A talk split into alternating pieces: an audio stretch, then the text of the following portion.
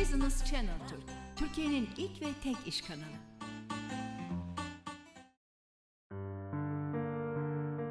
Merhaba, ben Nesrin İçli. Konuğumuz özel eğitim öğretmeni Semra Arslan. Hoş geldiniz Semra Merhaba, Hanım. hoş buldum. Kendinizden biraz bahseder misiniz? Tabii, ben, ben özel eğitim öğretmeni Semra Arslan. 4 yıldır bu mesleği yapıyorum. Maltepe Üniversitesi'nde okul öncesi öğretmenliği ile bu bölüme başladım. Ardından çift anal programında zihin engellileri öğretmenliği bölümünden mezun oldum. Şu an e, özel eğitim bölümünde yüksek lisansıma devam ediyorum. Ve e, Everest Özel Eğitim ve Rehabilitasyon Merkezi'nde çalışıyorum şu anda. Bundan önce iki buçuk yıl boyunca Tohum Otizm Vakfı'nda özel eğitim öğretmenliği yaptım. Çok Ee, şu anda da dediğim gibi Everest Özel Eğitim ve Rehabilitasyon Merkezi'nde çalışmalarıma devam ediyorum.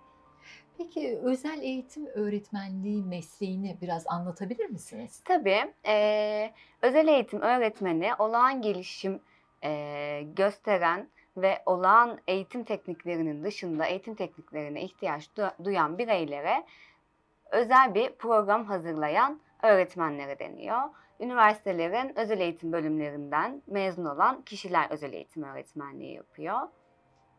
E, Siz otizmli bireylerle çalışıyorsunuz zannediyorum. Otizm nedir acaba? E, Evet şöyle ben özel eğitim öğretmeni olduğum için her e, engel türüne sahip bireylerle çalışıyorum ama daha çok otizm üzerinde e, çalışmalarıma devam ediyorum, yoğunlaşıyorum.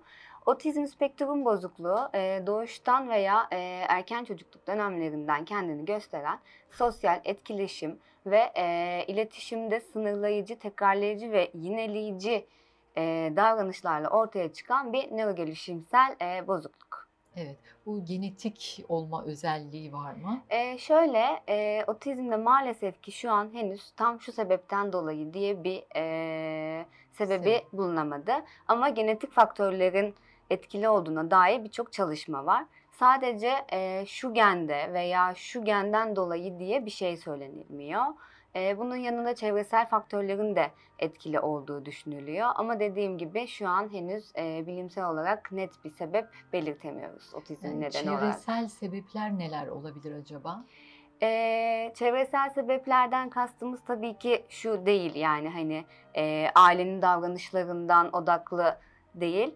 Bunlar da henüz tam açıklanamadı.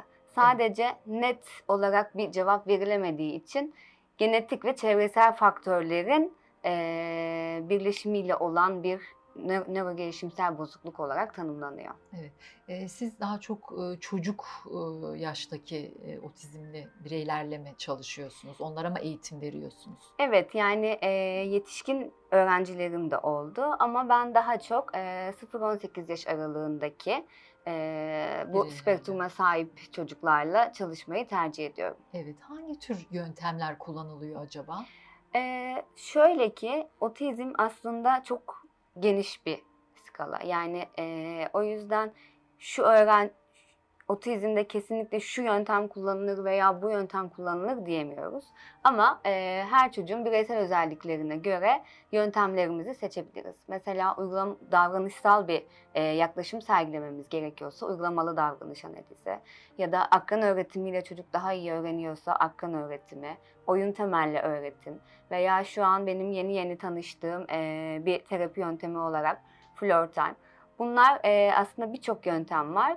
E, burada önemli olan konu bilimsel dayanaklı olması bu yöntemlerin ve o çocuk hangi yöntemle daha iyi öğrenebilecek. Bizim seçmemiz gereken e, asıl önemli konu bu. Yani birçok yöntem var ama o çocuk hangi yöntemle e, daha doğru bir şekilde bu yolda ilerleyebilecek bizim buna karar vermemiz gerekiyor. E, Siz otizm üzerine ne tür çalışmalar yapıyorsunuz? Ee, ben şu an e, bir rehabilitasyon merkezinde çalışıyorum ve orada çocuklar bana geldiği zaman e, onlara bir program hazırlıyorum ve bu program dahilinde çocukların gelişimini e, kontrol ediyorum. Bunun dışında e, otizmle ilgili farkındalık sağlayabilecek çalışmalar yapmaya çalışıyorum. Ailelere yönelik e, aile eğitimleri vermeye çalışıyorum. Yüksek lisans- Ailelerin de eğitimi çok önemli. Onların da destek olması gerekiyor. Aynen öyle. Yani biz evet e, tüm gün okulda çocuklarlayız ama okul dışında çocuklarımız ailelerle birlikte Evet. ve bizim verdiğimiz eğitimi ailelerin evde desteklemesi lazım. Yani bunun genellemesi yapılmadığı takdirde bizim verdiğimiz eğitim birazcık havada kalıyor. O yüzden ailelerin de bilinçlendirilmesi ve bizim uyguladığımız eğitimleri evde devam ettirmesi gerekiyor. O yüzden e, bizim bölümümüzde aile eğitimi gerçekten çok önemli bir konu. E, bunun dışında e, Otizmli dergisinde ailelere ulaşmaya çalışıyorum. Orada aileleri bilinçlendirmek adına yazılar yazıyorum. Soru cevap etkinlikleri yapıyoruz. E, şu an yüksek lisans yapıyorum ve yüksek lisansta da e, alternatif ve destekleyici iletişim sistemleri ile ilgili e, bir test konum var. Çünkü otizmde bizim en e, sık karşılaştığımız şey aslında sosyal etkileşim ve e, insanların, otizmli bireylerin bizlerle birlikte iletişime geçmesi ve bunu her zaman e, destek olmadan yapamayabiliyorlar. Bunu bağımsızlaştırıcı sistemler üzerine birazcık yoğunlaşıyorum. Aileler otizmli çocuklarına nasıl yaklaşmalı ve de bütün aileler çocuklarını özel rehabilitasyon merkezine gönderiyor mu otizmli e, çocuk sahibi aileler? Ee, şöyle ki eğer resmi tanı aldıysa devlet belli bir sistem üzerinde rapor veriyor. Ee, çocuğun ihtiyacına göre belli saatlerde eğitim desteği veriyor ve normalde evet rehabilitasyon merkezine gelmeleri gerekiyor. Özel eğitim okulları da var. Ee, onlara da gidiyorlar ve ek olarak rehabilitasyon merkezine de geliyorlar. Ama bazı aileler e, çocuğun bu etiketi almasını istemiyor ve bu yüzden rapor almıyorlar. O zaman rehabilitasyon merkezine gelmeme durumları da gerçekleşiyor tabii. Çok üzücü. Aynen öyle. Yani e, aslında şunu göz önünde bulundurmamız lazım. Çocuğun tanısının e, ne olduğunun bir önemi yok. Otizm veya değil. Orada bizim odaklandığımız şey çocuğun neye ihtiyacı var? Oyun oynamaya mı ihtiyacı var? Sosyalleşmeye mi ihtiyacı var? Bizimle iletişime geçmeye mi ihtiyacı var? Biz bu ihtiyaçları belirleyerek bu ihtiyaçlar doğrultusunda bir eğitim vermek istiyoruz. E, ailelerden ricam çocuğunuzun lütfen e, ismine, etiketine takılmayın. Sadece şunu düşünün. Benim çocuğumun neye ihtiyacı var ve ben bunu nasıl geliştirebilirim? Bu konuda da bizlerden her zaman destek alabilirsiniz. Peki aileler özellikle iletişim kurarken nasıl bir yol izlemeli otizmli çocukları ile iletişim kurarken? Ee, bu aslında biraz geniş bir konu. Yani oradaki çocuğun neye ihtiyacı olduğunu öncelikle bilmemiz lazım. İletişim kurarken iletişim temellerinde göz teması kurmak var. Mesela biz şu an sizinle konuşurken birbirimizin gözüne bakıyoruz. Bu çok önemli. Ee, ilk başta zaten eğitime başladığında bu temel iletişim becerilerine çalışıyor. Ailenin de bunun üzerine birazcık odaklanması lazım. Ee, iletişimde bazı beklentileri var ama bunlarda çocuğun üzerine çok gitmeden e, öğretmenlerinin yöntemleriyle bunu yapması lazım. Yani bana neden bakmıyorsun? Neden bu şekilde bana davranıyorsun gibi şeyler çocuklarımız için bir anlam ifade etmiyor. O yüzden e, öğretmenlerimizin doğrultularında, yönergelerinde çocuklarımızla nasıl iletişim kurma, kuracağımızı öğrenmemiz lazım aslında. Çünkü e, onların iletişimi bizden biraz daha farklı olabiliyor. Ve orada bizim onların hayatına girmemiz için onların nasıl iletişim kurduğunu öğrenmek ve onlara bazı şeyleri öğretmemiz gerekiyor. 2 Nisan Dünya Otizm Günü de yaklaşıyor. Evet. Farkındalık yaratmamız gerekiyor. Hı hı. Bu konuya yeterince Türkiye'de e, yer veriliyor mu sizce? Dünyaya göre bir kıyaslama yaparsak global açıdan. Ee, şöyle ki evet 2 Nisan gününde bu konunun üzerinde çok duruluyor. Tüm kanallarda, e, sokaklarda belki görüyorsunuz. E, bu dünyada da bu şekilde. Ama dünyadaki farklılık şu. Dünyada otizm sadece 2 Nisan'da yok. Evet. E, 365 günün her gününde insanlar otizme karşı duyarlı. Yani e, sadece sosyal medyada bugün 2 Nisan otizmin farkına varalım demekle maalesef ki farkında olunmuyor. Biz şu an e, maalesef ki okullarda öğretmenlerden bile şu cümleleri çok duyuyoruz. Ben sınıfıma otizmli çocuğu alamam. Farkındalık sadece 2 Nisan demekle olmuyor. O çocukları hayatımıza almakla oluyor. Ya da e, yolda, metroda mesela ailelerimizin en çok sıkıntı yaşadığı konu bu oluyor. Bir çocuk ağlıyor ve hepimiz dönüp o çocuğa bakıyoruz. Ona baktığımız zaman ne o aileye bir faydamız oluyor ne o çocuğa bir faydamız oluyor. Tam tersi aileler kendini dışlanmış hissediyorlar ve bu sefer o metroya binmemeyi tercih ediyorlar. Bunun yerine evet ben yardıma ihtiyacı var mı diye tabii ki bakabiliriz. Ama baktık ki orada yapabileceğimiz bir şey yok. Onlara bakmamız, yargılamamız, ağlamasına nasıl izin veriyor şeklindeki bakışlarımız e, ailelerimizi gerçekten çok yoruyor ve yıpratıyor. Belki de farkındalığa böyle başlayabiliriz.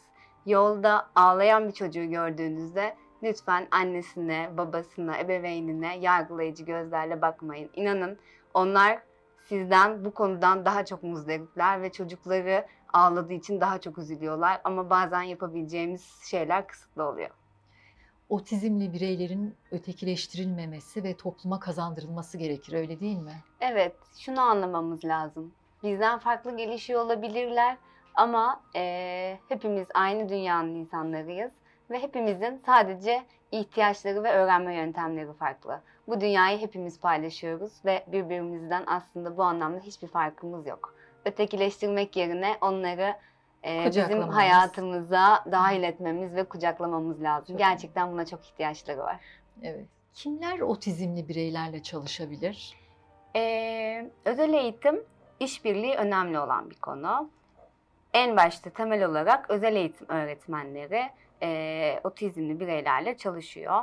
Özel eğitim öğretmenlerinde de e, aslında şöyle bir handikap oluyor. Her özel çocukla çalışan insan özel eğitim öğretmeni olmuyor. Evet. Lisans fakültesinde özel eğitim bölümünden mezun kişiler özel eğitim öğretmeni.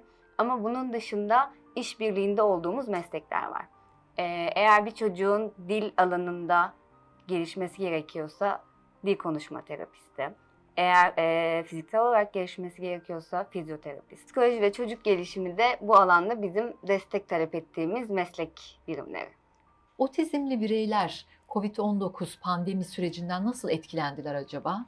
Ee, şöyle ki bu süreç tabii ki hepimiz için çok zorlayıcı bir süreç. Ancak e, otizmli bireyler bizden çok daha fazla etkilendiler. Çünkü zaten onların aslında zorluk çektiği şey rutinlerinin bozulması. Evet. Ve e, belli bir dönemde okullarına gidemediler, dışarı çıkamadılar. Ve e, onlar eğer bu hastalığa kapılırsa onlar için bu süreç daha zor olacağı için biraz daha fazla korunmak zorundaydılar. Ve eğitim alamadıklarında evde problem davranışları arttı, öfke nöbetleri arttı bazı öğrencilerimizin. Onlar için gerçekten çok zorlayıcı bir süreçti. Ve eee, zaten eğitimde çok sürekli olmamız gerekiyor otizmde. Yani araya hafta sonu girmesi bile bizim çocuklarımız için aslında zorlayıcı bir süreçken araya aylar girdi. Ve şu an hala bile aslında biz bu durumdaki eee, var olan problemler için çalışıyoruz. Gerçekten onlar için çok daha zor bir süreç oldu bu Evet, süreç. bu eğitimde süreklilik çok önemli. Ara verildiği zaman belki yeniden başa dönülüyor gibi. Evet, e, yeniden başa dönülüyor, farklı problemleri ortaya çıkabiliyor. Bu durumla başa çıkamıyorlar. E, aileler bu konuda yetersiz kalabiliyorlar eğitim vermekte. O yüzden e, hem aileler için hem de e, bu spektruma sahip çocuklar için gerçekten çok zorlayıcı bir süreçti. Çünkü otizmde süreklilik gerçekten çok önemli, eğitimin sürekliliği. Programımızın sonuna geldik. Paylaşımlarınız ve katılımınız için çok teşekkür ederiz. Ben teşekkür ederim. Ee, farkındalığa ortak olduğunuz için. Teşekkürler. Tekrar görüşmek dileğiyle. Hoşçakalın.